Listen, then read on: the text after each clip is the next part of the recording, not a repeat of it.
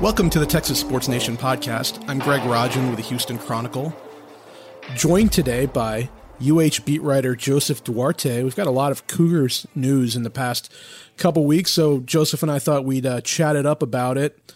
Joseph, how are things today? Doing well. Uh, yeah, we could talk U of H news now that back on the mainland. Don't have to get up uh, five hours early for press conferences and Zoom calls. So uh, I think we're on a, a, better time schedule now. I, I was going to say nobody had a better uh, better scenery around them than you when the news broke that UH had officially reached agreement on exit fees from the American Athletic Conference to join the Big 12. So at least you got to ring it in in style in Hawaii. Well, I, I heard U of H was going to the Big 12, and I thought it was the University of Hawaii. So I I decided to go over to Honolulu, be there for the big announcement. Uh, it was 4 a.m. and I didn't see anything Big 12 related on Waikiki Beach, so I got worried. Then figured out it was Houston, so I just got on a a, a lobby uh, business center computer and uh, did the earliest press conference of my uh, two decade plus career. Well, you're a you're a regular in Hawaii because you were just there a few years ago for bowl game, if I'm not mistaken, right? Houston was there. They played in the uh, the Hawaii Bowl uh, against uh, Fresno State. So uh, yeah, I've been to the islands a few times. That's a great work trip. I don't think I don't think there's anything that gets better than that. So let's dive into the. This is kind of the latest mile marker for UH in the journey to the Big 12.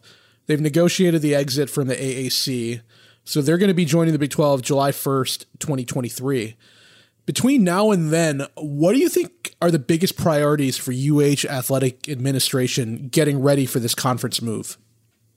Well, well, Greg, you know this is a, a process that goes back to when when they got the invitation accepted uh, last September, and and now it's now that you have a concrete date, you sort of uh, can start going down the list of things, and there's a bunch of them. You know, there's some of the the things that fans maybe don't don't look at as, as big deals. But you know, as each sport ends between now and and the end of uh, next May, you know, you're going to have to start rebranding every venue on campus, whether it's you know TDECU Stadium or, or the Fertitta Center, or just even in some of the offices with letterhead and stuff. You got to transition from the American logo to the Big 12 logo. That's that takes a lot of time. It, it takes some money uh, because you know they've had close to you know 10 years in the american so that that's uh, that logo's everywhere. So that that's one of the the smaller things. And then you look at big picture things uh, they've got to up the the fundraising. They've got to get people on board uh, you know start thinking and acting like a big 12 program in terms of being able to raise revenue uh, from outside sources. Uh, and then you look at you know other things like scheduling you know with football how does that work? They're going to have some spots to fill now that, you know, Texas Tech and Kansas become go from non-conference to, to conference games. So just little things like that, but it certainly is enough to fill the calendar for the next 12 months. And, and you, the goal is you want to be ready to just jump in and, and, uh, take off when you get in July 1st, 2023. How much of the work toward a new football facility on campus gets fast tracked now. Because I know they were in the stage where they were looking to hire an architect to you know design this but now that you know when the date is that you're going to be in the Big 12 does this project really get the wheels going now? This is something they've talked about since you know since Tom Herman was there and then and when Dana Holgorsen got here in 2019 that was one of the first things he immediately said that they needed to to do. So uh, fast track, you know, they they had already been on that, you know, the last few months, w- whether it was looking at architect, uh, you know, the architect who's going to do it, uh, rolling out some of the the renderings and and getting the the the money lined up. You know, this is a sixty million, maybe seventy million range project, and they feel like they're in a position now where hopefully by the end of this year they can you know put shovel in the ground and, and, get this thing rolling so maybe maybe not so much fast track you know they, they the plan was sometime around the end of this year but certainly uh, when you know that you know even on a smaller scale you're going to have some additional revenue coming in. And also you want to to get this facility going so that in the at least in the early stages of membership uh, you have something that that is a given really for for all the other schools uh, that you can make it happen. So it, it maybe not fast track but it, it's certainly at the top of the the priority list and, and it'll get done uh, you know sooner now rather than you know the posturing uh, that that comes with facilities like this uh, you know at other places when you look at this from a Big 12 perspective, what are the biggest things that UH brings to this league? Uh, you know, well, first, you know, you look at the market. I, I think that that's that's a huge factor, and, and, I know that the argument will be made that you know the Big Twelve has had the, the Houston market with with Texas in the past, but but there's something to be said when when you actually have the the market and the school, and I, and I think this is a, a an athletic department and a program uh, with the number of you know, current alums in the area, and you know, it's sort of an untapped, uh, you know, program because of the years that I think a lot of people have been waiting for this to happen. And, and now that it has, you know, I, th- I think you you'll see Houston sort of unleash itself uh, to back into major college athletics. So between that, the the the television market, uh, just the sheer numbers, uh, Houston Houston offers a lot, and then you just look at the on on the field. Uh, you got a basketball program that, that should be top three, top five in the preseason. A football team that is being mentioned as the the New Year's Six rep out of the group of five and uh, you know there's some other you know sports that have have done well. So uh, in the end, I think they they they add some value to the Big Twelve. Uh, certainly not replacing Texas and Oklahoma by any means. None of the the the four incoming, but but there there will be positives to having Houston in uh, that group. Speaking of Texas and Oklahoma, as of now, they are still in the Big Twelve and not they haven't negotiated an exit yet, so they could go to the SEC. What do you think the likelihood is from the chatter you heard about, you know, football scheduling once Houston gets in of, you know, maybe UH hosting Texas in 2023 or 2024? I think that's a, a real possibility. You know, back in late May, early June, when we were at the Big 12 meetings, I didn't hear any type of chatter that led me to believe that Texas and Oklahoma were going to get out of the Big 12 before the uh, their the deal expires in, in, in 2025. So that gives two years uh, after after this year that that uh, that Houston will be in the same league. And I think with with the fact that they'll probably go with no divisions, you're going to have uh, schools uh, that play each other, and, and I think that that that will include Houston playing both uh, Texas and Oklahoma. And you know how that goes, Greg. You know that's been a a, a desire by by Houston folks for many many years to get on the field uh, with with the, the the state rivals, and you know whether it's just a one time deal where you know they go to Austin for a game and then you know Texas turns around the, the last year and comes here. Uh, I, I think that'll just be big. I, I think that's something that that will be a huge draw.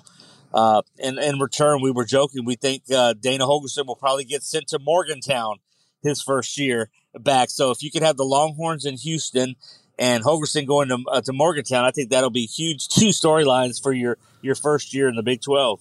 You know, if we accept Texas as number one, how do you think the interest? How would you rank the other Texas schools in the Big Twelve in terms of the interest of Houston fans wanting to see them play here? Oh, I I think you know you look at will there be an interest in Kansas or Kansas? Well, Kansas in basketball certainly, and you know, but for the most part, those Texas schools are I think are, are a huge draw uh, for packing in uh, home games at TDECU Stadium. You know, Fertitta Center is already a place that gets sold out, but you know, if I had to, to rank them, you know, to enter the Big Twelve, I think Texas is one. I think uh, you know, they've played Texas Tech recently. I, I may even go uh, Baylor or TCU in that two spot, and then you know, Tech Tech is the lesser one just because there's been some games played. But those playing those Texas schools is is huge. It will bring back some nostalgia from the Southwest Conference days. Plus, those programs have done well in the past, and, and whether it's basketball or football, I think Houston is anxious to uh, to get back on the field and, and, sort of prove itself. We all know what happened uh, the last time they, they went from independent to Southwest Conference. They just rolled into that league and dominated it.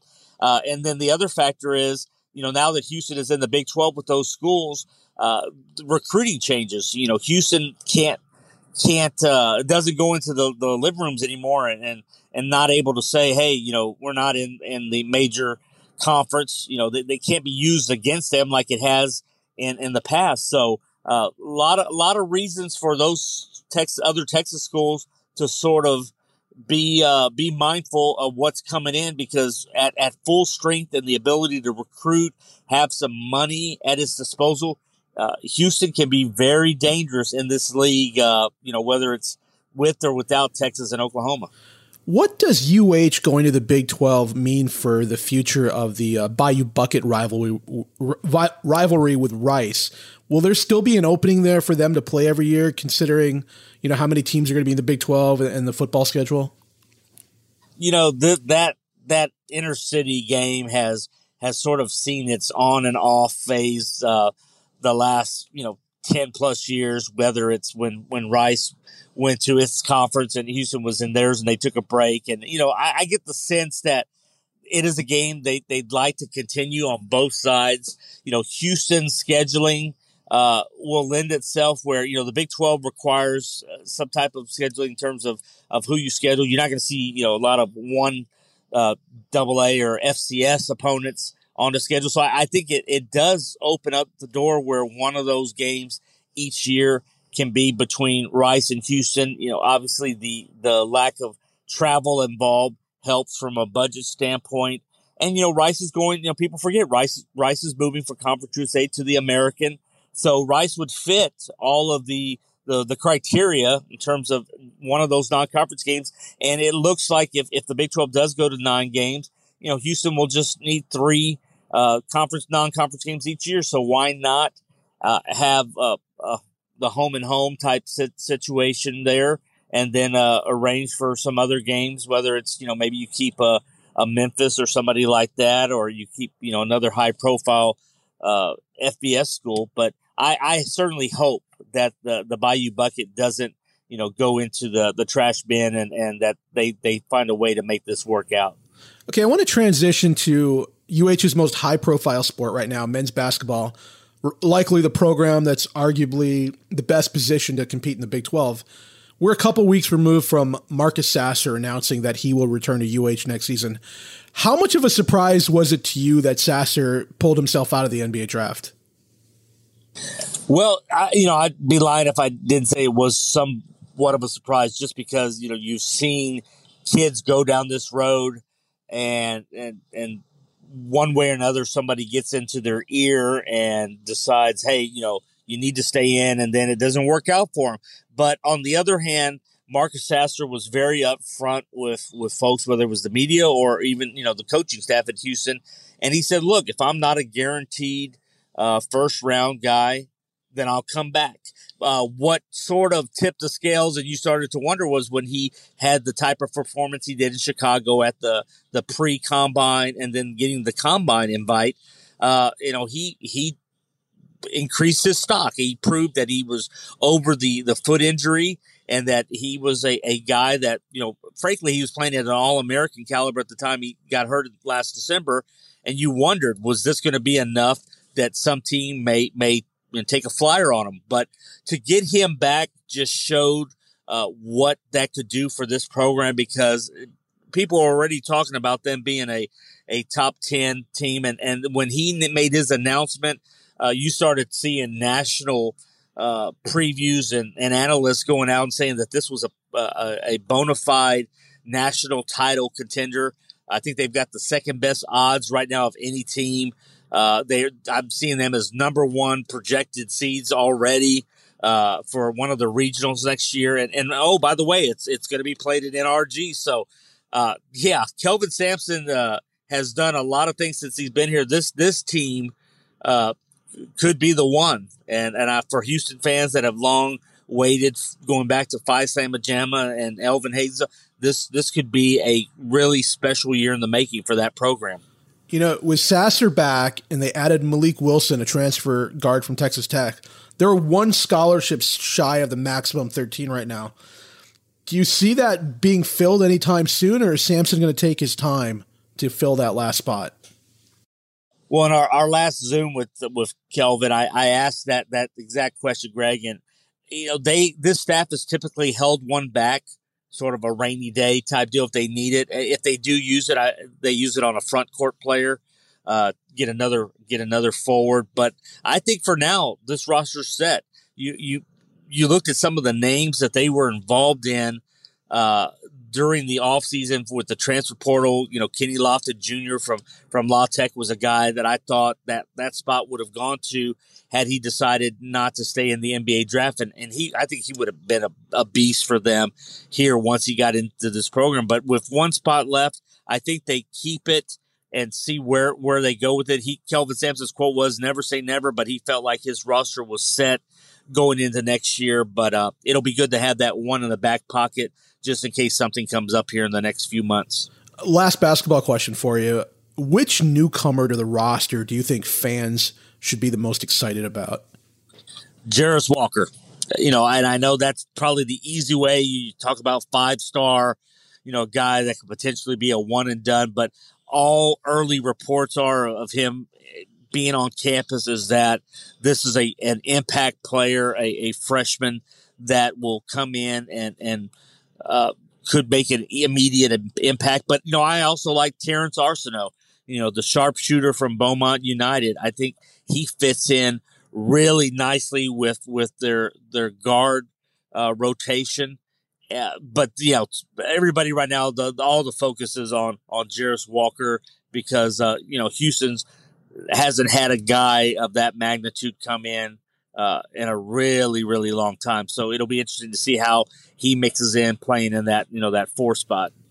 Unfortunately, we have to close the podcast on kind of a somber note. Um, this week on Thursday, uh, Leroy Burrell, longtime UH track and field coach, really an icon of the program, announced that he was leaving for Auburn. He said he kind of needed a clean slate after the suicide of his son Cameron in 2021. Um, obviously, that is an unfathomable tragedy. I can't imagine what he's gone through for the last year plus.